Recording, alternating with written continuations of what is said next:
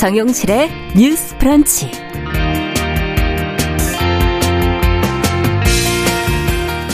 안녕하십니까 정용실입니다. 현 정부 들어서 이 문화예술 검열 논란이 반복이 되고 있습니다.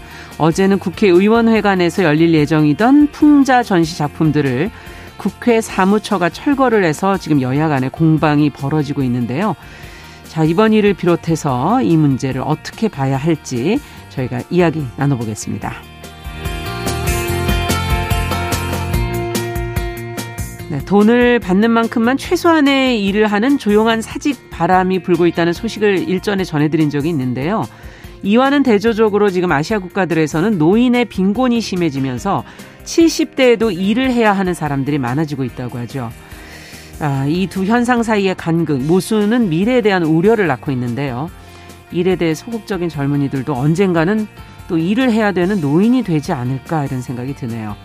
자, 이런 현상을 분석한 뉴욕타임스 기사 오늘 국제뉴스에서 자세히 다뤄보겠습니다. 1월 10일 화요일 정용실의 뉴스 브런치 문을 엽니다.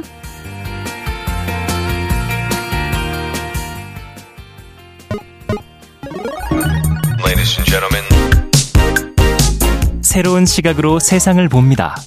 정용실의 뉴스 브런치 뉴스 pick.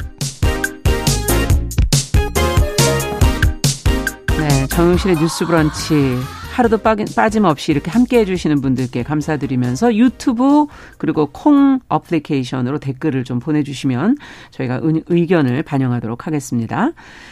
자, 그러면 뉴스 pick으로 저희는 문을 열어보죠. 신보라 국민의힘 전 의원 어서 오십시오. 네, 안녕하세요. 네, 조성실 정치하는 엄마들 전 대표 어서 오십시오. 네, 반갑습니다. 어, 앞서 말씀드린 지금 국회의원회관에서 전시될 예정이었던 정부 풍자 작품 국회 사무처가 이것을 철거해서 지금 논란이 일고 있는데 뭐 어떤 전시였던 건지 이와 관련해서 어떤 이야기들이 지금 나오고 있는지 상황을 어, 좀 정리를 해보죠. 신보라 의원께서 좀 정리해 네. 주시겠어요? 서울 민족예술단체 총연합과 국발 전시조직위원회가 주최를 하고요. 네. 더불어민주당 및 무소속 의원 12명이 주관한 전시회인데요. 네. 어, 작가 30여 명의 정치 풍자 작품 80여 점이 이제 국회의원회관에 이제 전시될 예정이었습니다. 네. 근데 이 작품들 중에는 윤석열 대통령이 나체로 김건희 여사와 칼을 휘두르는 모습이 담긴 작품도 포함이 된 것으로 알려졌고요. 음. 그뭐 사실 가짜 뉴스로 거의 판명이 됐지만 이제 동백아가씨, 뭐 사랑투, 김앤장 뮤직이라고 쓰여 있는 텍스트가 그린 다, 담긴 그림도 음. 전시가 되는 것으로 알려졌습니다. 국회 사무처는 이 전시회에 대해서 전날 오후 7시께부터 세 차례 공문을 보내서 자진 철거를 요청했다고 하고요. 네. 이 자진 철거가 받아들여지지 않자 행사 당일 새벽에 직접 철거를 했습니다. 음. 국회 사무처가 보낸 공문의 핵심 내용은 어, 이 사용 내규의 6조 5항을 위반할 수 있다는 음. 건데요. 네. 어, 이 사용 내규에 따르면 제6조 5항은 특정 개인 또는 단체를 비방하는 등 타인의 권리, 공중 도덕, 사회 윤리를 침해할 수 있는 회의 또는 행사로 판단되는 경우에 음. 사무총장이 회의실 및 로비 사용을 허가하지 않는다. 라는 조항입니다. 네. 이 조항을 근거로 이제 철거를 요청을 한 거고요. 이에 그 민주당 의원들은 기자회견을 열고 국회가 표현의 자유를 짓밟았다. 음. 국회의장이 철거 작품에 조속한 원상 복구를 지시해야 한다고 촉구를 하고 국회 사무총장실을 항의 방문하기도 했습니다. 네. 국회 사무총장은 시기상으로 조금 부적절하다. 이태원 참사 국정조사가 끝나면 적당한 시기를 택해 전시하는 게 좋지 않겠느냐고 민주당의 많은 의원들 사이에 공감대도 있었다라고 음. 해명하기도 했고요. 음. 국민의힘은 논평을 통해서 철거된 전시는 정치 풍자의 수준을 넘은 국가 원수에 대한 인신 모독이다. 음. 풍자를 명분으로 대통령과 배우자를 비방하는 전시회다라는 비판을 했습니다. 했습니다. 네. 참. 뭐 여야 의원들의 입장 차도 뭐 현격하게 갈리고 국민들 사이에서도 이 문제를 보는 시각이 좀 다를 것 같기도 하고 지금 국회 사무처에서 지금 이제 어 그리고 국회 사무총장을 항의 방문했다 이렇게 지금 얘기를 해주셨는데 전시를 주관한 의원들 참여 작가들을 뭐 도리어 좀 신중해야 되는 거 아니냐 사무처가 너무 무리한 거 아니냐 어떻게 보십니까 양쪽에 갈려 있는 의견 중에 어떤 것이 더 어떤 부분을 생각해 봐야 된다고 생각하시는지 두 분 입장 들어보게 조 대표님께 먼저 좀 여쭤볼까요? 저는 음. 기본적으로는 이제 이게 오후 7시 이후에 음. 이제 관련해서 공지가 세 차례 나간 후에 좀 이제 급하게 철거가 된 것으로 알려져 있거든요. 음. 네. 그리고 보통 이제 국회 안에서 전시되는 것 같은 경우에는 예. 사실상 크게 문제가 될 거라고 명확하게 소지가 있지 않는 한 음. 의원회가 책임 의원실이 책임지고 진행하는 거기 때문에 웬만해서는 전시를 할 수 있도록 해주는 음. 것으로 알려져 있습니다. 네. 종합적으로 봤을 때 결과적으로 작품에 대한 평가는 국민이 하는 것이고 음. 그래서 이렇게 국회 사무처가 직접적으로 나서서 내용상의 문제로 음. 철거를 하도록 한 거는 좀 부적절했다고 보이고요. 왜냐하면 이제 내규를 내고 있지만 그 네. 내규가 개인에 대해서 이제 뭐 뭔가 모독을 하거나 타인의 뭔가 예, 권리. 예, 타인의 권리를 네. 침해하는 것에 대한 예. 것인데 사실 여기에 이제 출연하게 된 메인 인물이라고 예. 하면 이제 대통령과 대통령의 최측근으로 불려져 있는 음. 인물들 부 분들에 대한 평가이기 때문에 이제 원론적으로 보자고 하면은 내용상의 문제를 가지고 이제 음. 뭐 허가를 했다가 철회하는 거는 좀 어, 부자연스러웠다고 보입니다. 근데 다만 어, 저는 이게 지금 뭐 무소속 의원실과 또 몇몇 의원실이 공동 주최한 것으로 알려져 있지만 예, 또 일부 언론에서는 결국 이 의원들이 민주당의 초선 의원들을 중심으로 했던 철험회라는 의원회를 중심으로 어. 이루어진 것으로 지금 알려져 있거든요. 예. 네, 시기나 음. 여러 가지 것들이 부적절했다고 보입니다. 그러니까 네. 결과적으로 원론적으로 봤을 때 이거를 사무처에서 나서서 철거할 만한 시점과 상황이었느냐라고 음. 봤을 때는 가급적 자진 철거하도록 하고 음. 당일에도 그것을 이제 응하지 않았을 때 음. 이제 추가적으로 소통이 가능한 시간에 진행을 하는 방법도 있었는데도 불구하고 예. 밤 근무 시간 이후에 진행을 하도록 한 다음에 급하게 이제 철거를 한 거는 문제였지만. 예. 지금 여러 가지 국정조사도 진행되고 있고 음. 또 국민들이 관심 있는 사안들은 지금 여기서 풍자하고 있는 내용들은 이미 여러 언론을 통해서 국민들이 예.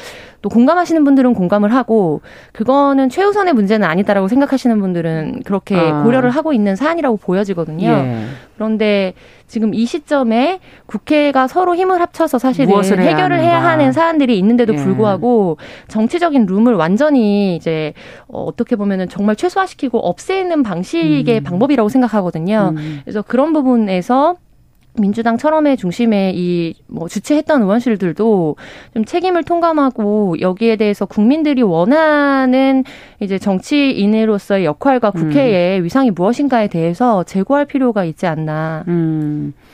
급하게 철거한 부분은 잘못된 부분이 있지만 소통을 더 미리 했었으면은 자진 철거라든지 이런 방식으로 할 수도 있었을 텐데 그 급하게 철거한 부분과 시기의 부적절성 그래서 어 지금 정치적 어떤 우선순위라든지 또 해결할 여지들을 많이 없앴다 지금 그런 지적을 해주셨는데요. 신보라 의원께서는 어떻게 보십니까? 우선 이 국회 사무처장이 민주당의 이광재 전그 의원이고요. 네. 실은 이제 지금 국회의장도 민주당 맞습니다. 출신 네. 의원이고 아. 그래서 행사 주관도 민주당 소속 의원들인데 같은 예. 정당 소속임에도 불구하고 저는 이제 국회 운영에 있어서 여야 간에 좀 지켜져야 할 일정 정도의 선에 대한 그런 고민이 있었다고 보고 음. 그래서 저는 국회 사무처가 옳은 결정을 했다고 생각을 합니다. 음. 그리고 뭐 대통령에 대한 풍자 해약 이나 네. 예술인들이 시국 비판을 소재로 삼는 것은 저는 얼마든지 필요하다고 네. 보지만 그것이 꼭 자극적이고 어떤 민망한 소재를 삼아야 하는지는 조금 음. 의문이고 음. 이번 전시회에 활용될 그림 중에도 어제 대통령을 나체로 활용한 사진이 있다고 그림이 있다고 하는데 네. 저는 그런 정도를 넘어선 행위는 표현의 자유를 빙자한 인격 훼손의 행위라고도 볼 수 있다고 보고요. 네. 사실 뭐 표현의 자유나 이런 부분에서 일종의 더 넓게 포용을 한다는 이제 프랑스 음. 같은 경우에도 음, 음. 2010년에 한 풍자 신문이 사르코지 대통령을 간판에 강방에 감방에서 음. 나체로 이제 성행위 포즈를 하는 듯한 이제 예. 그런 모습을 게재했다고 해가지고 법원에서 삭제 명령을 받기도 했고 요. 했고요. 아, 예. 이제 그런 점에 있어서 우리 사회가 비교적 표현의 자유, 를 넓게 어, 느 정도 받아들인다 하더라도 음. 그게 이제 정치적인 어떤 사안이나 음. 그런 부분에 있어서 어떤 지켜져야 될 선까지를 지금 무시하면서 가는 것 아니냐라고 음. 하는 비판에서 전 자유로울 수 없다고 봅니다. 네. 그래서 민주당 내부에서도 이런 전시는 조금 풍자 해약을 넘어서는 것 아니냐라고 음. 하는 그런 우려도 있었다고 보고요. 이광재 이제 그 총장도 이제 국조 시기가 있기 때문에 좀 우리가 좀 조심할 필요성이 그 있다가 예. 있다는 공감대도 있다고 하지만 예. 저는 이제 그런 측면에서 애둘러 이 전시를 사실상 반대했다. 음. 그리고 민주당 내부에서도 우려의 시각이 컸다라고 어. 보여집니다. 네. 자, 그런데 어쨌든 어 이번에 이, 이, 이 문제가 사실은 뭐 윤석열 차 카툰에서부터 뭐 가수 이랑 씨 출연 무산 뭐 이런 사건들이 있지 않았습니까? 그리고 최근에는 또 서울 아트 책 보고라는 행사에서도 이제 검열 논란이 있었기 때문에 아마도 이제 이런 어 우려들이 연결되어 있기 때문에 더 이제 다른 반응들이 또 있는 것 같은데 이거는 어떻게 보십니까? 이 문제에 대해서는. 두 분께서. 네. 그래서 이제 신보라원님께서 말씀해 주신 부분도 저도 공감을 하고요. 네. 아까 말했던 제가 정치적인 룸을 남겨놓는다는 거는 이제 사법권이라든지 뭔가 원칙적으로 문서화해 놓고 이것이 옳고 그름을 규정짓기 어려운 어떤 협의의 네. 여지를 남겨놔야 정치라는 것이 묘미를 발휘할 아, 수 있고. 그렇죠. 정치가 그런 네, 걸 하는 맞습니다. 것이죠. 정권이 네. 계속해서 바뀐다는 거는 결국 인정해야 하는 사실이 우리 사회에 어떻게 보면 과반 이상의 음. 특히 스윙 보터를 제외하면 과반 가까운 음. 인구는 어, 극명하게 어떻게 보면 모든 사안들에 대해서 다른 입장을 가지고 있다는 것을 전제해야 된다고 봅니다. 그래서 그렇죠. 그런 의미에서 보자면 음. 이제 정치적으로 서로 협치할 수 있는 여지를 남겨놔야 되는데, 음. 근데 그렇기 때문에 이 내용에 대한 허가나 검열이 이루어지는 게 원칙적으로 저는 옳지 않다라고 보는 거고요. 네. 근데 다만 지금 이제 예술적인 부분에서는 진행자분께서 말씀해주신 부분들의 사례들이 있었지만 음. 또 얼마 전에 저희가 얘기했던 YTN 사건 같은 경우에도 음. 결과적으로 보고 있는 시청자들한테 음. 생각할 여지를 주는 것. 음. 그런데 거기에 대해서 이것에 대해서 그럼 책임자에 대해서 이제 뭐 소명 이제 책임 소재를 분명하게 하고 음. 경지를 해라라는 사실상의 음. 메시지가 내려졌던 거 이런 것들이 하나로 연결 꿰어지면서 음. 뭐 언론과 또 문화를 통해서 국민들이 자신의 의견을 내고 음. 또 의견을 만들어 가는 것을 허가 검열하고 있다라는 강력한 메시지를 주고 있거든요. 음. 그래서 이 전시가 하루 이틀 뒤에 철거가 되거나 혹은 철거되지 않았다고 하더라도 저는 거기에 대한 국민들이 명확한 판단을 할 수 있었을 거라고 봅니다. 음. 그러니까 지금 민주당 특히 철험회 의원들의 이런 행동 방식이 저는 부적절하다고 이제 음. 평가하는데 그게 결국에 국민들한테 공감대를 얻지 못한다면 이 내용을 가지고 이게 일파만파 퍼지기보다 음. 진짜로 사실관계라든지 이것이 함의하고 있는 내용에 음. 대한 음. 이제 공동의 어떤 주파수가 맞지 않으면 그거는 그 의원들이 사실은 부적절하게 행동했다라고 음. 생각하면서 민주당의 공간을 좁히는 행동이거든요. 네. 그래서 그런 부분에서 대통령이 전체적으로 국정 운영이라든지 음. 언론과 문화를 대해야 되는 방식은 좀 더 포용력 있게 결과적으로 모든 판단은 국민들이 하실 거라고 생각한다. 음. 국민들의 판단력을 믿고 본인이 해야 될 역할을 최선을 다해서 가겠다라고 음. 세부적으로 규율하거나 이렇게 음. 컨트롤하려고 하지 않는 태도로 전향해야 된다. 근데 음. 지금은 사실 그렇지 못한 것으로 보입니다. 음. 그래서 더 국민들이 예를 들면 정권에서 그만큼 의도하지 않았다고 하더라도 이런 사례가 하나 두 개 쌓이다 보면은 결과적으로 훨씬 더 큰 정치적 의미로 다가올 수 있기 때문에 네. 그 부분에 대해서 남은 임기가 엄청 많잖아요. 그렇죠. 네, 이 부분에 대해서는 각별하게 더 경각심을 갖고 대해야 할 음. 것으로 보입니다. 네. 어떻게 보십니까, 신보라 의원께서는? 어, 저는 이게 아까 말씀하신 뭐 서울 아트 책 보거나 뭐 이런 음. 부분이 이 사안과는 조금 별개다. 네, 별개의 사안으로 음. 좀 보이고요. 저는 이게 정부에 대한 어떤 검열이 음. 아니라 왜 이 자기 검열이 이 영역에서 정치적인 어떤 음. 풍자나 어, 해악이라고 하는 음. 이런 영역에서 왜 예술계의 어떤 자정작용이나 음. 자기 검열 음. 그리고 또 이거를 어떤 방식으로든 어, 정치적으로 악용하려고 하는 정치권의 이제 결탁 때문에 또 이런 논란이 불거지는 거예요. 네. 개인적으로 뭐 그런 창작 활동을 할 수는 있습니다. 음. 하지만 이게 국회의원이라고 하는 공적 공간에 또 전시되면서 논란이 불거지는 거거든요. 음. 그 부분에 이제 국회의원들이 동조하면서 음. 네, 특히나 2017년도에도 이미 비슷한 전례가 있었어요. 국회에서 이제 박근혜 전 대통령에 아. 대한 나체 사진이 논 나체 사진 논란이 됐었고 예. 당시에 뭐 출산하는 장면 까지 이렇게 그림으로 휘어야 되는 것들이 있어서 예. 거의 성희롱 성폭력 가깝다라고 하는 비난이 많이 일었었고 당시에도 이제 그 전시를 주관했던 민주당 의원이 음. 민주당에서 6개월 당직 정지의 징계 처분을 아. 받았거든요. 그래서 일정적으로 우리가 어, 넘어야지 말아야 되는 선이 있다. 음. 서로 간에 지켜야 될 일정 정도의 정치권 안에서의 금도도 있다. 네. 그런 부분이 잘 지켜지지 않는 문제에 대해서 저는 본질적으로 정치권에서 음. 되돌아봐야 된다고 생각을 하고요. 음.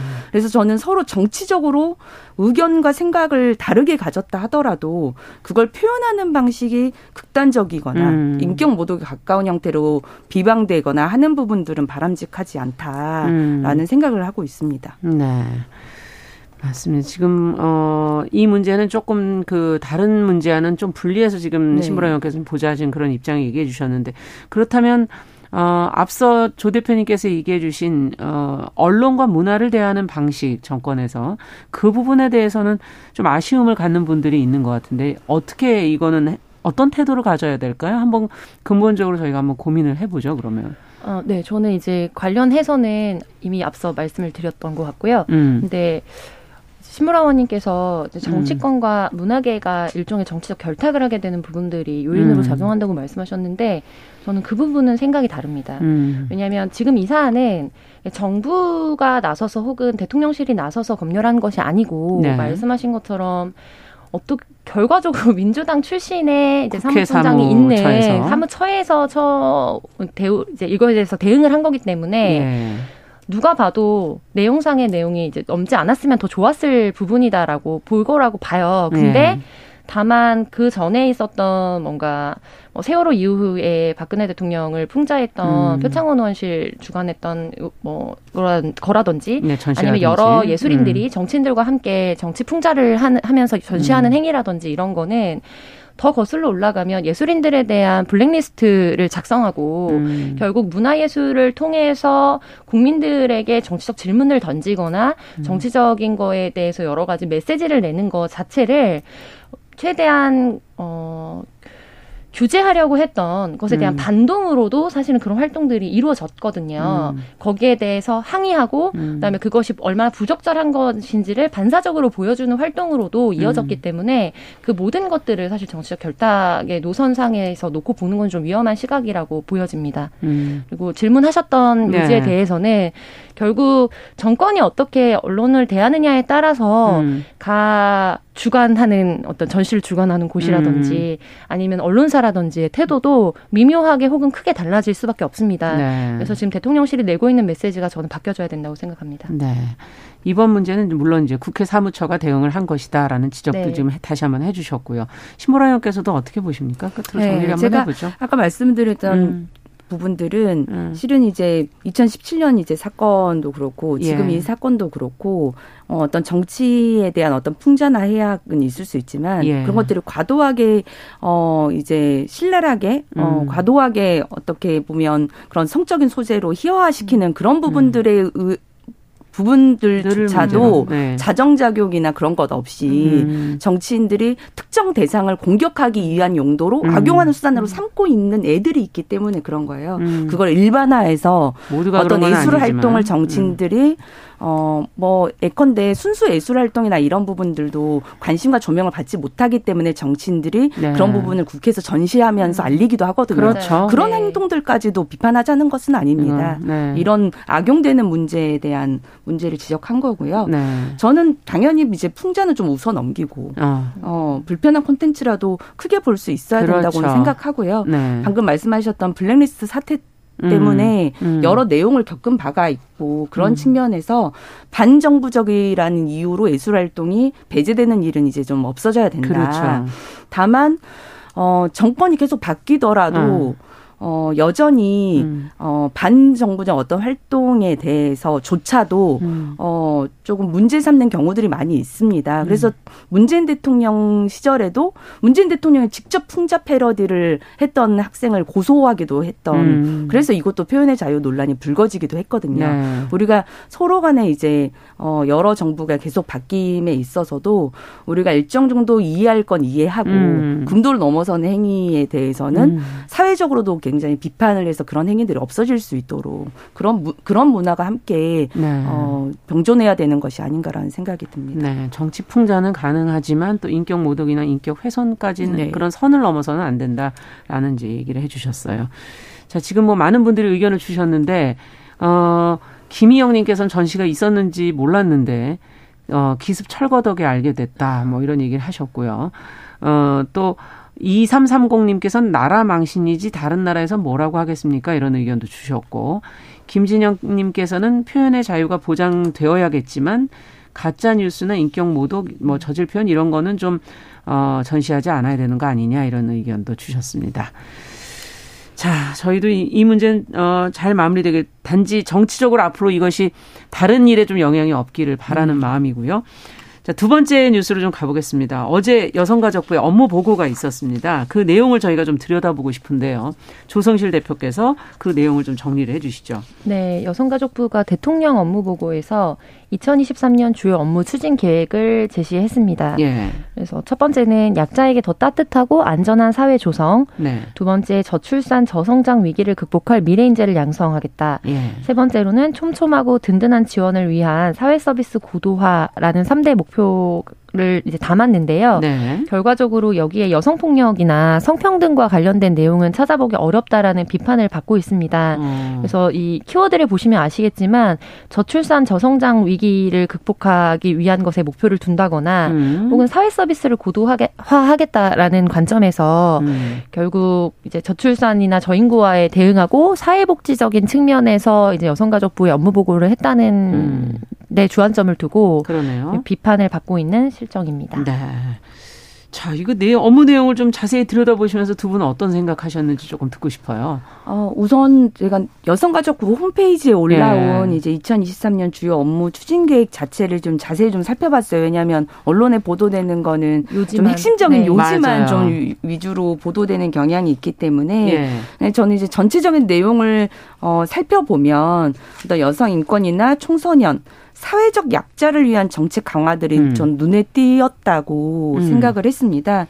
특히 이제 신종 성범죄에 대한 여성가족부의 어떤 고민이나 음. 그 방안이 집중되어 있다는 점이 저는 좋았다고 생각을 해요. 우리가 저희가 방송에서도 어 여러 차례 실은 뭐 스토킹이랄지 스토킹. 예. 디지털 성범죄 네. 이런 부분들을 많이 다뤘었는데 이 부분에 대해서 여성가족부가 피해자 지원이나 음. 어그 보호를 어떤 방식으로 할 건지에 대해서는 굉장히 디테일하게 많이 업무 계획에 나와 있더라고요. 저는 예. 이거는 어 과거에 이제 여성가족부가 여러 형태로 보호 지원을 강화해 왔다고 보지만 네. 이런 부분은 훨씬 더 내용에 주안점을 많이 뒀다고 생각을 했습니다. 음. 특히 아동 청소년 성 착취물에 대한 실태 조사를 올해 최초로 실시를 한다고 하고요. 네. 특히 이제 아까 말씀드렸던 뭐 성폭력 뭐 디지털 성범죄, 음. 스토킹 뭐 이런 것들을 포함한 5대 폭력 피해에 대한 그런 지원단을 여성 긴급 전화 1366 안에 설치를 해서 음. 원스톱으로 사례 관리가 이루어질 수 있도록 한다는 점. 네. 그래서 어, 스토킹 피해 특성을 고려한 어떤 주거 지원 시범 사업이나 치료 회복 프로그램을 또 신규로 마련한다. 음. 이런 내용들이 지금 우리 사회가 가장 필요로 하고 있고 가장 문제로 인식하는 부분에 있어서 음. 실질적인 지원책을 마련했다는 점에서 저는 의미 있게 봤고요. 네. 어, 이런 어, 정책들이 실질적으로 어, 혜택으로 지원으로 이루어지, 이루어질 수 있도록 했으면 좋겠다는 생각이 좀 들었습니다. 네. 여가부 홈페이지에 들어가 조금 더 자세하게 지금 들여다보셨다는 네. 말씀이시죠? 지금 기사로 뽑힌 것들은 지금 앞서 네네. 설명해 주신 것처럼 네. 3대 목표 이렇게 해서 저희가 나와 있는 주요 내용들을 정리한 건데 조금 더 들어가 보니까 뭐 5대 폭력에 대한 피해 예방이라든지 네. 거기에 대한 실태 조사 지원 뭐 이런 내용들이 지금 담겨 있다라는 얘기를 해 주셨어요. 조 대표님께서는 간략하게 어떻게 보셨는지요? 음. 네. 결국 뭐 세부적으로 들어가면 예. 여성이 예. 대상인 정책들이 당연히 여성가족부니까 예. 있고요. 다만 뭐 정체성이 엄마이거나 음. 혹은 범죄 피해자여야 보호를 음. 하겠다라는 수동적 입장에서 아. 목표가 설정됐다는 비판을 받고 있거든요. 네. 잠시 후에 조금 더 얘기를 나눠보도록 하죠. 11시 30분부터 일부 지역에서는 해당 지역 방송 보내드리고요. 뉴스픽 저희는 계속 이어가겠습니다.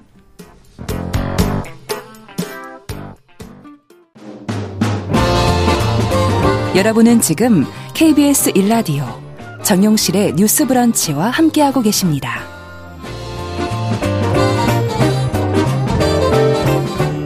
정용실의 뉴스브런치 뉴스픽 여성가족부의 새 업무보고 내용 지금 들여다보고 있습니다. 조성실 대표께 다시 한번 좀 여쭤보죠. 그 여성가족부 새 업무보고 내용 들여다보시면서 어떤 부분을 좀 주목하셨는지. 네, 그 온라인상의 그루밍 성폭력을 규정했던 거를 오프라인까지 확장을 한다든지 예. 또 스토킹 피해자에 대해서 뭐 주거 지원이나 이런 사안들은 저는 음. 긍정적으로 봤고요. 네. 또 위기 청소년과 관련된 대책도 이제 담겨져 있는데 위기 청소년. 네, 그래서 위기 청소년 통합 지원 정보 시스템을 구축해서 청소년 상담 복지 센터라는 곳에 이제 네. 임상 심리사를 배치하겠다라는 목표를 세웠습니다. 위기 청소년이라 그러면 학교 밖에서의 네, 위기 청소년들 네. 주로 네, 얘기하시는 건가요? 고위험군을 네. 대상으로 해서 진행을 네. 하겠다. 그리고 쉼터 퇴소 청소년 관련된 사안들이 좀 굉장히 많이 논란이 됐었고 우려를 자아냈었거든요. 예. 자립 지원 수당을 당사자 입장에서는 막 드라마틱한 변화는 아닐 수 있겠지만 아. 그래도 월 30만 원에서 40만 원으로 상향하겠다라는 음. 정책 목표들이 있는데 크게는 여성가족부 폐지가 지금 결정되어 있고 예. 이런 우리 관련된 부처 개편을 위한 국회 안에서의 어떤 조율 상황에서도 음. 어, 국민의힘을 비롯한 여당에서는 이제 더 이상 대한민국에서 여성에 대한 차별은 존재하지 음. 않는다라는 음. 것을 명시적으로 선언하면서 음. 그렇기 때문에 여성가족 부의 기본적인 역할은 부처별로 이제 쪼개 가져가야 한다라는 것이고 그 외에 뭐 민주당을 비롯한 음. 또 원내 정당들은 예. 실질적으로 구조적인 차별이 여전히 존재하기 때문에 여성가족부를 개편하거나 혹은 이제 다른 방식으로 또 음. 보완해서 음. 가져가자라고 팽팽하게 맞서고 있는 상황이거든요. 네. 그래서 지금 발표를 했지만 이것이 얼마나 실질적으로 절차를 밟아서 실행화가 음. 될수 있을 것인지에 대한 첫 번째 우려와 두 번째는 저는 이게 여성에 대한 차별이 사라졌다 이런 관점보다 이미 젠더 간의 갈등과 음. 성차별이라는 거는 세대별의 차이는 조금씩 생기는 것 같아요. 그러니까 압도적으로 윗세대나 뭐, 네. 어, 얘는 뭐 교육 불평등은 해소됐지만 고용의 불평등이라든지 임금의 불평등, 예. 뭐 육아의 불평등, 여성 폭력 이런 것들을 문제로 받아 안았다면 또 지금 10대 같은 경우에는 예. 또 10대, 20대는 오히려 역차별을 받고 있다라는 또 공분이 굉장히 또 많거든요. 음. 팽팽하게 음. 맞서거든요. 그렇죠. 그래서 그런 측면에서 저는 부처의 이름을 바꿔서 음. 어, 외국 같은 경우에는 뭔가 젠더 평등을 위한 부처라든지 이런 음. 이름으로 음. 가져가면서 우리가 젠더 간의 갈등이나 형평성 그리고 음. 균형을 가져가는 데 목표를 두겠다라는 부처들이 있습니다. 그래서 그런 측면에서 방향성을 좀 가지고 가면서 지금 이번에 발표했던 2023년도에 음. 유의미한 목표들은 실행을 차근차근 해나갔으면 좋겠다라는 좋겠다. 바람을 가지고 있습니다. 네, 양성평등적인 그런 부분을 좀 조율해주는 그런 부처 이름으로 가면 어떻겠는가라는 네네. 네. 지금 이제 지적을 해주신 건데요. 이 지금 여성가족부 폐지가 이게 국회에서 통과가 돼야 되는 네. 거죠. 네. 어, 신보라 의원께서는 어떻게 보십니까? 네. 음. 이게 이제 정부 조직법이 통과되어야만 이 부처 개편이 돼야 되는데 네. 지금 말씀하신 것처럼 우선 민주당이 다수 의석을 차지하고 있는 상황에서 반대를 하고 있기 때문에 예. 아직 개편이 쉽지는 않아 보입니다. 네. 다만 저는 이제 부처 폐지라는 관점이라기보다는 이제 부처 통합의 관점으로 보고 예. 여성가족부가 그간 해왔던 뭐 여성, 음. 가족, 인권의 문제들이 통합의 음. 관점에서 잘 풀어질 수 있을 거라고 이제 전망은 하고요.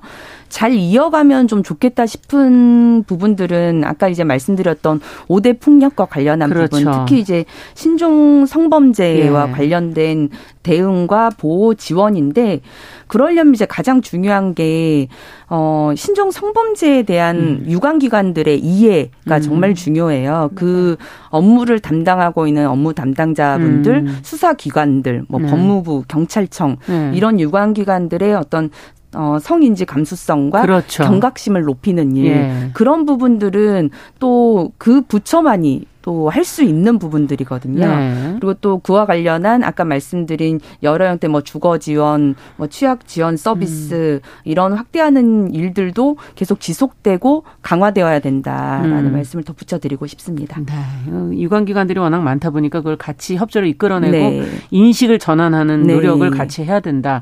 조 대표님께서도 어떻게 보시는지요? 뭐 어떤 부분을 좀 잘 이어가고 확대시키면 네. 좋겠습니까? 결국 젠더 문제는 음. 감수성의 음. 문제와 연결이 되거든요. 음. 그래서 구조적으로 수치상의 차별도 물론 존재 여전히 존재하고요. 음. 근데 그거를 넘어서 감수성의 관점에서 관점에서 음. 어떻게 이것을 볼 것인가. 음. 네, 그런 측면에서 이게 부처별로 쪼개지는 게 정부의 강력한 입장이기 때문에 사실 좀 저지하기가 쉽지는 않을 것으로 보이는데 어떤 방식으로 간다고 하더라도 당사자들이 어, 젠더 평등의 관점에서 이 사안을 다뤄야 결과적으로 국민들이 납득할 수 있는 최종적인 행정 조치라든지 그렇죠. 사법의 판결이 나올 수 있습니다.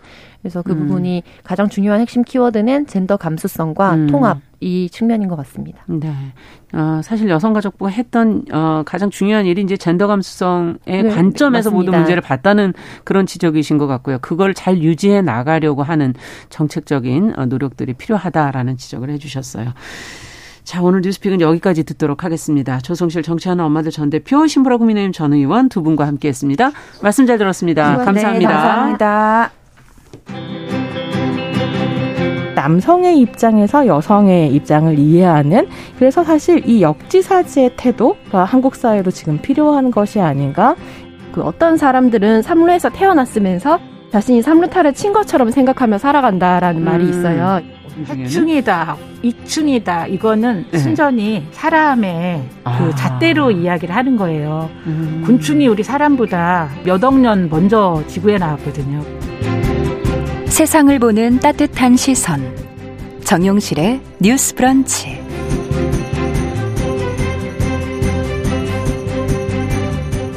네, 정용실의 뉴스 브런치 듣고 계신 지금 시각 11시 37분입니다. 아, 이번에는 국제사회 이슈 생각해 볼 만한 외신 보도 좀 깊고 넓게 들여다보겠습니다. 국제뉴스 조현주 외신캐스터 잘해주셨어요. 어서 오세요. 네, 안녕하세요.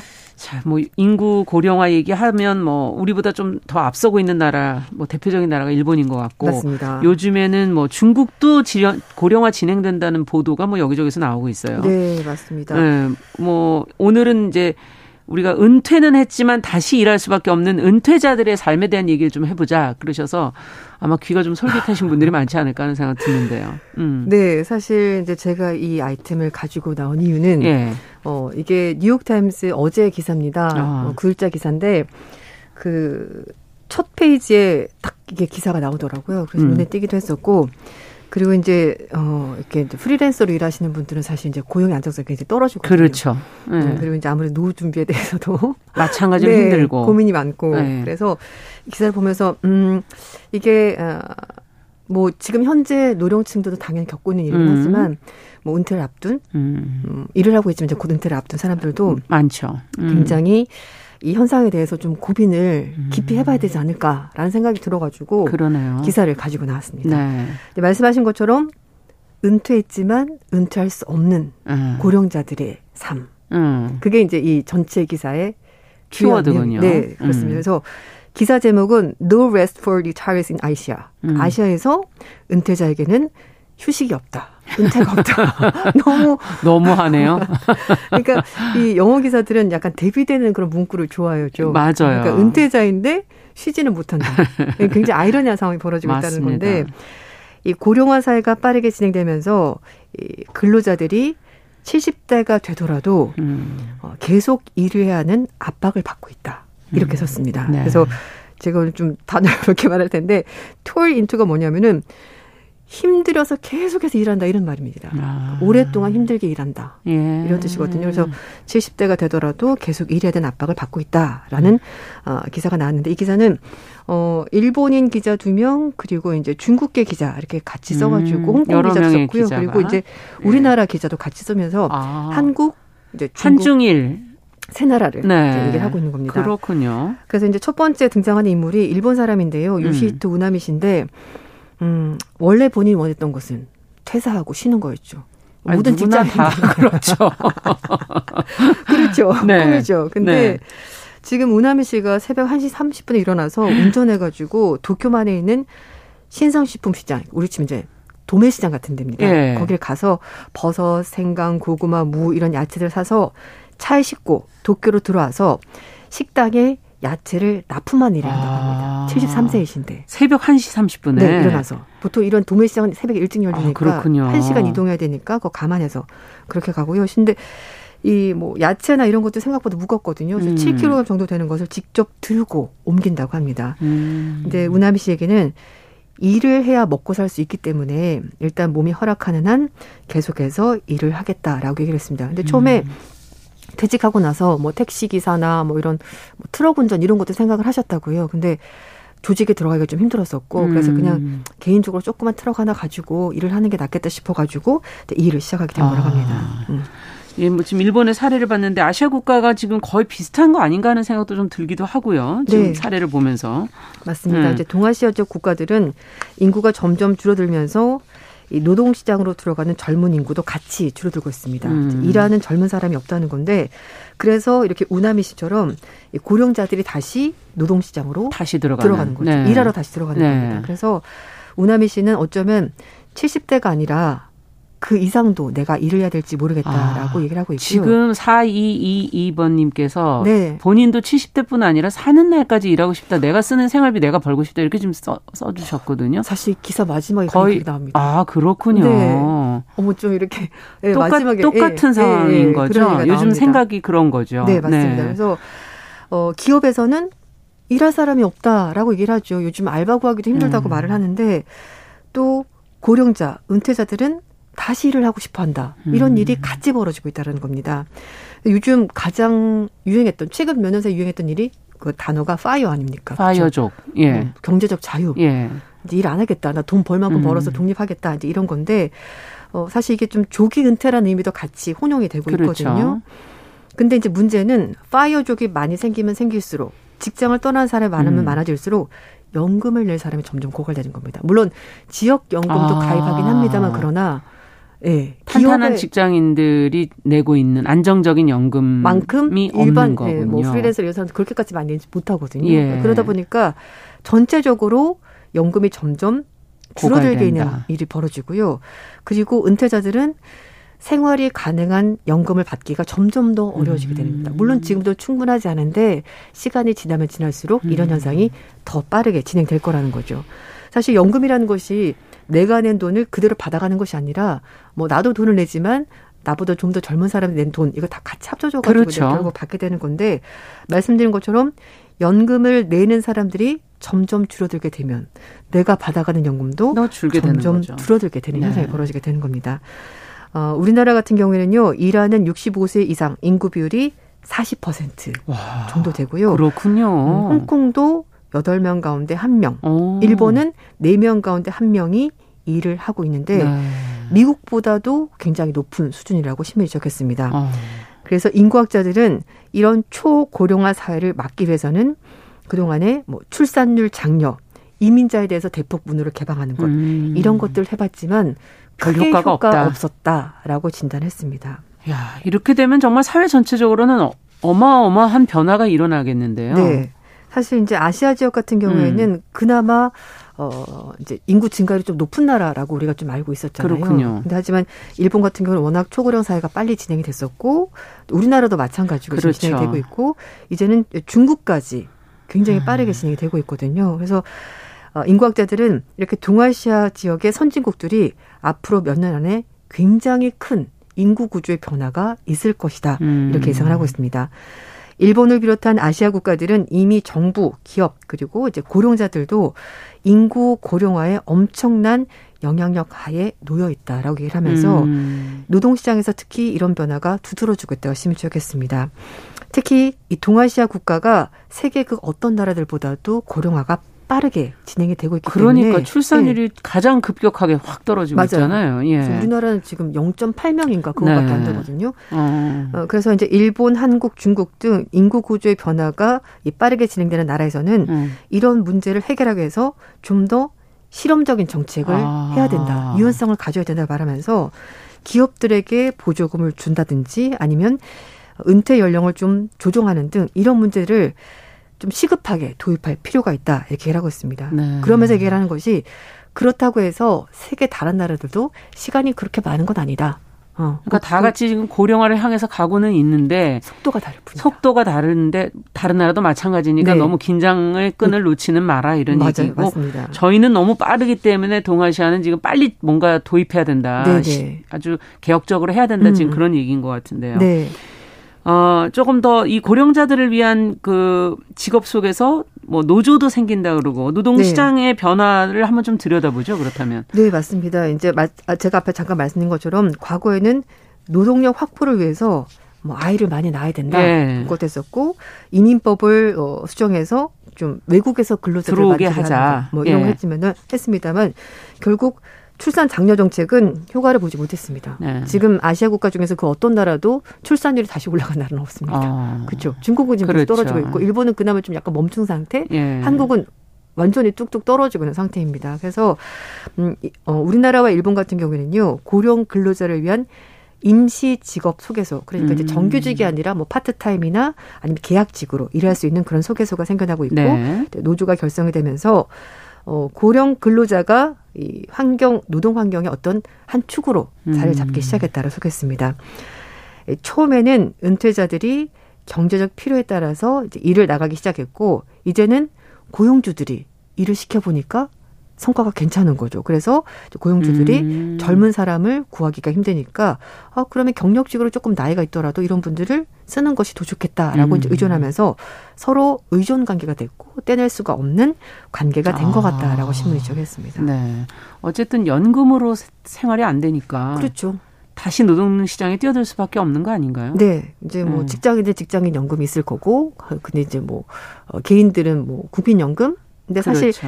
그걸로 생활이 안 됩니다. 안 되죠. 뭐 예. 농담 삼아 라면도 못 사 먹는다. 뭐 이런 음. 얘기까지 하고 있는데요. 어느 정도 되는 거예요, 지금? 일단 연금이? 이 평균적으로 봤었을 때 네. 한국, 중국, 일본이 크게 다르지 않았습니다. 놀랍게도 월 평균 연금 지급액이 500달러 정도 된다고 합니다. 우리 돈으로 64만 원 정도? 아, 100만 원이 안 되네요. 네, 그러니까 네. 이것 말고 이제 기, 다른 걸로 이제 본인들이 이제 연금을 아. 만들어야 되는 거죠. 있는 네 뭐 네. 나가서 일을 하든지 아니면은 뭐, 뭐 따로 뭐 연금 모아놓은 돈이 네. 있던지 네, 네. 그런 식으로 이제 만들어 놔야 되는 건데요.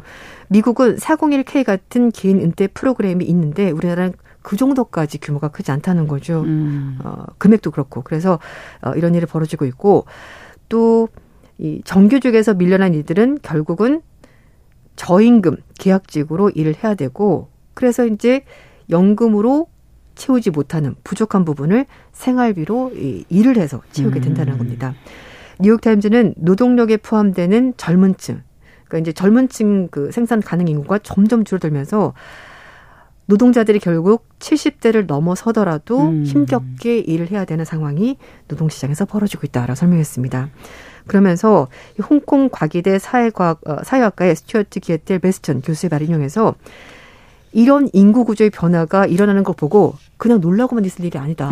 어쩌지? 이거 해결이 안 된다. 어떡하지? 이러고만 네. 있을 일이 아니다. 네, 안 된다는 거죠. 네. 근데 사실 이 문제를 해결하는 것이 굉장히 복잡하잖아요. 뭐 하나 푼다고 해서 될 일이 않습니까? 그렇죠. 네, 그래서 굉장히 복잡한 상황인데 그래서 우리들의 생활 그리고 우리 사회 이제 구성 시스템, 사회 제도 이런 것들을 좀 더 다양한 방식으로 적응해 나가면서 음. 어, 뭔가 방법을 계속 찾아야 된다. 놀라고 있을 일이 아니다. 음. 이렇게 얘기를 하고 있습니다. 그러니까는 지금 앞서 음. 얘기를 들으면서 어, 은퇴자들이 경제적 필요에서 이제 처음에 일을 하러 나가서 네. 저임금으로 이제 일을 하기 시작했는데 어쨌든 고용주 입장에선 사람이 없으니까 결국 이들한테 이제 의존을 하게 된다 이런 얘기를 네네. 네. 해주셨어요. 그러니까 네. 결국 기업 입장에서도 일할 사람은 필요하니까. 네.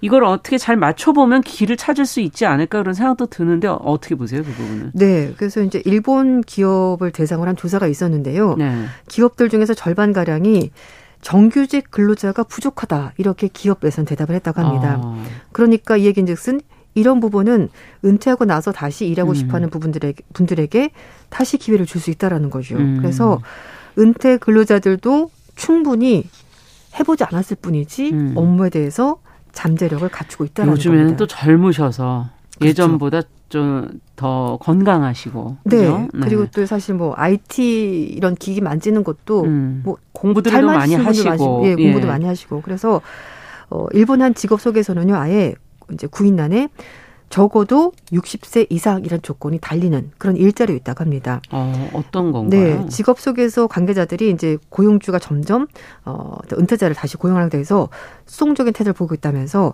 65세가 넘더라도 뭐 75세가 되더라도 신체적으로 매우 건강하고 활동적이기 때문에 충분히 음. 일하는 게 가능하다라고 얘기하고 있습니다. 예를 들어서 음. 뭐 자동차 렌탈 회사 같은 거 아니면 뭐 건물 관리 회사 이런 회사들은 고령자들을 어, 고용하기를 원하고 있다고 음. 합니다.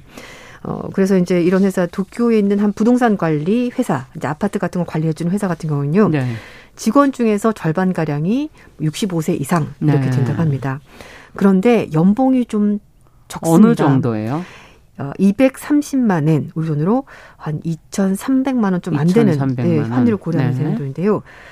대입 초봉보다 이 금액이 적습니다. 그래서 그렇겠죠. 이런 음. 이런 직군에는 사회 초년생들은 지원하지 않는다는 거죠. 음. 월급이 적으니까. 그러니까 근데 그러니까 저임금인 부분의 노동에서는 그렇군요. 네. 음. 근데 제가 앞에 말씀드린 것처럼 은퇴자들은 연금은 어느 정도 있습니다. 생활할 수 없을 아. 뿐이지 약간의 돈이 나오거든요. 그래서 연금 플러스 내가 일을 해서 내 생활비를 부족한 음. 부분을 채운다면은 연금이 조금 낮더라도 연봉이 낮더라도 네 연봉이 낮더라도 일을 할 수가 있는 겁니다. 아. 그래서 이런 일자리는 굳이 뭐 대졸 사원 뽑을 음, 필요 없이 아니고, 네, 예. 경력직 그 은퇴하신 분들 그런 분야들이 있잖아요. 네. 네. 그래서 이제 말씀 뭐 은퇴 뭐 제가 말씀드린 렌탈 회사라든지 그러니까 뭐 음. 육체적으로 많이 힘을 쓰지 않아도 되는 네. 그런 분야에 대해서는 또 충분히 일을 할 수 있다고 하고요. 음. 그러니까 이런 부분에 대해서 얘기를 하고 있는 것이 맞습니다. 네. 그러면 이런 기업에는 어떤 혜택이 있나요? 일단 이제 얘기를 하는 것이 그러면 이런 기업들에 대해서는 정부가 일정 아. 부분 아. 좀 보조금을 주자. 아. 네. 그렇게 해서라도 어 이제 고용을 하는 것이 좋지 않겠냐라고 얘기하는 음. 건데요. 사실 풀타임, 뭐 음. 정규직 이런 안정적인 일자리는 주로 그렇겠죠. 젊은 사람들이 많이 차지하고 네. 사실 그 사람들이 일을 해야지 또 이제 세금도 내고 그럼요. 예, 연금도 예. 내고 그렇기 때문에 예, 그렇게 되는 건데 상대적으로 조금 음, 불안정하거나 음. 급여가 좀 낮은 계약직의 은퇴 근로자들이 음. 일을 많이 하게 되는데요.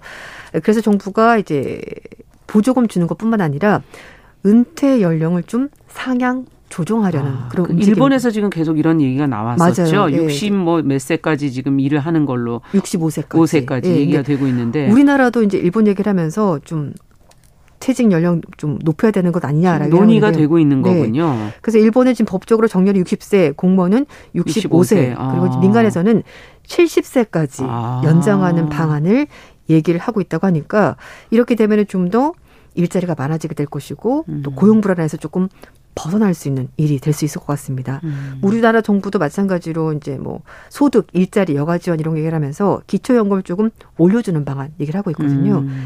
근데 또 반대 목소리가 있습니다. 중국 같은 경우에 이제 뉴욕타임스가 소개를 네. 한 건데 뉴욕 페이스 대학의 공공정책학과의 쉐잉칭 교수는 얘기를 하는 것이 예. 지금까지 이렇게 열심히 일을 했는데 예. 은퇴해서 또 쉬려는데 또 일을 하라고? 난 못해. 이게 말이 돼? 지금 중국은 약간 고령화 초기라서 저희가 이미 했던 얘기를 하고 있는 거군요.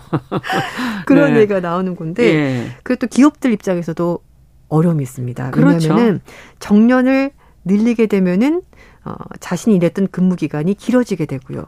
거기에 따라서 급여가 올라가는 부분이 있지 않습니까? 음. 그 회사 입장에서는 비용이 많이 들게 되는 임금 거죠. 피크제 저희는 어느 네. 나이 되면은 도로 내려가죠. 이제 맞습니다. 그래서 예. 소위 말하는 회사 입장에서는 가성비가 떨어진다는 거죠. 음. 네, 그래서 그런 부분이 있다라는 지적이 나오고 있습니다. 지금 많은 분들이 2904번님 용돈 받는 노인보다 일하는 노인이 되고 싶다. 떳떳하게 손주들에게 어, 돈 용돈을 주고 싶다. 이렇게 지금 얘기하신 분도 계시고 4196번님 70대신데 일을 할 수 있으면 일을 하고 싶다. 네. 예.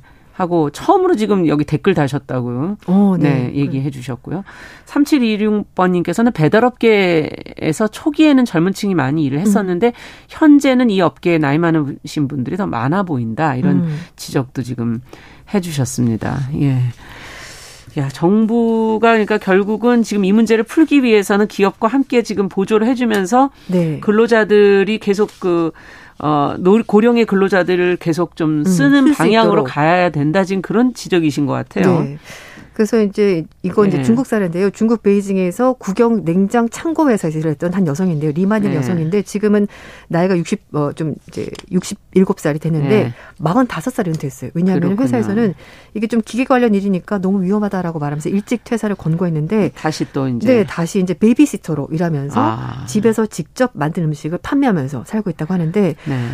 어, 일을 다시 하니까 불안감이 사라졌다. 대신에 아. 좀 등이 아프고 육체적으로 힘든데 그래도 그거는 어, 그렇겠죠. 힘들지만 네. 그래도 일하는 것이 괜찮다는 얘기를 하고 그렇다면 네. 이제 젊은 사람들 얘기를 좀 가보죠. 네. 조용한 사직을 선택한다는 거 저희가 방송해 드린 적이 있었잖아요. 그렇습니다. 예. 근데 뭐 이제 딱 음, 많이 일하지 않겠다. 나는 음. 진짜 월급 주는 것만큼만 일하고 절대 음. 튀지 않겠다. 이렇게 얘기를 하는 것이 사실 코로나19 때문에 고용 시장이 불안해졌고, 그러니까 음. 내가 회사를 위해서 충성해봤자 별 볼 일 없더라. 잘릴 그렇죠. 때니까 다 잘리더라. 이제 그런 얘기가 나오면서 이 단어가 나왔고요. 근데 이것 말고 또 하나가 조용한 고용도 있습니다. 그건 뭡니까?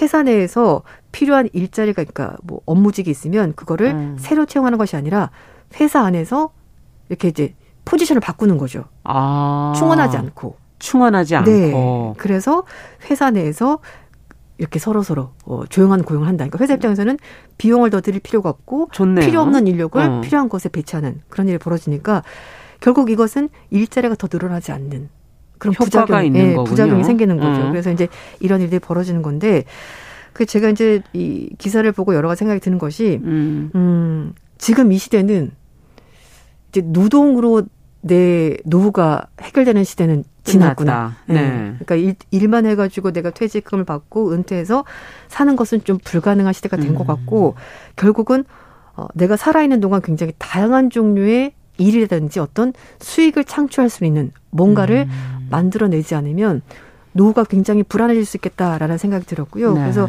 제가 이제 이 기사 마지막에 나왔던 부분이 일본에서 그 이제 가스회사 다니시던 분이었는데요. 음. 이제 이분이 퇴직하시고 나서 다시 이제 재취업을 하셨는데 대신에 일주일에 나흘만 일하라고 해서 회사에서 좋습니다 하고 일을 음. 하고 있어요. 근데 어, 이제 가스관 이런 일이기 때문에 이제 동료들과 같이 가긴 하는데 지방 출장이 많대요. 그래서 음. 이분 얘기는 즐거운 마음으로 여행 간다 생각하고 일을 하고 있고 음. 그리고 나중에 어쨌든 이거 모아서 부인과 함께 여행 다닐 거다라고 음. 얘기를 하고 있고요. 근데 또 부인 얘기를 하는 것이 남편을 위해서 아침에 도시락을 싸신다고 해요. 근데 음. 도시락 싸면서 물론 잘 일하고 오세요라고 말을 하지만 한편으로는 아, 우리가 어쩌면 정말 죽을 때까지 일을 되겠죠. 하면서 네. 살아야 되지 않을까라는 걱정을 네. 했다 이렇게 말하게 됐습니다. 네. 네. 참 미래가 씁쓸합니다. 국제뉴스 조윤주 배신캐스터와 함께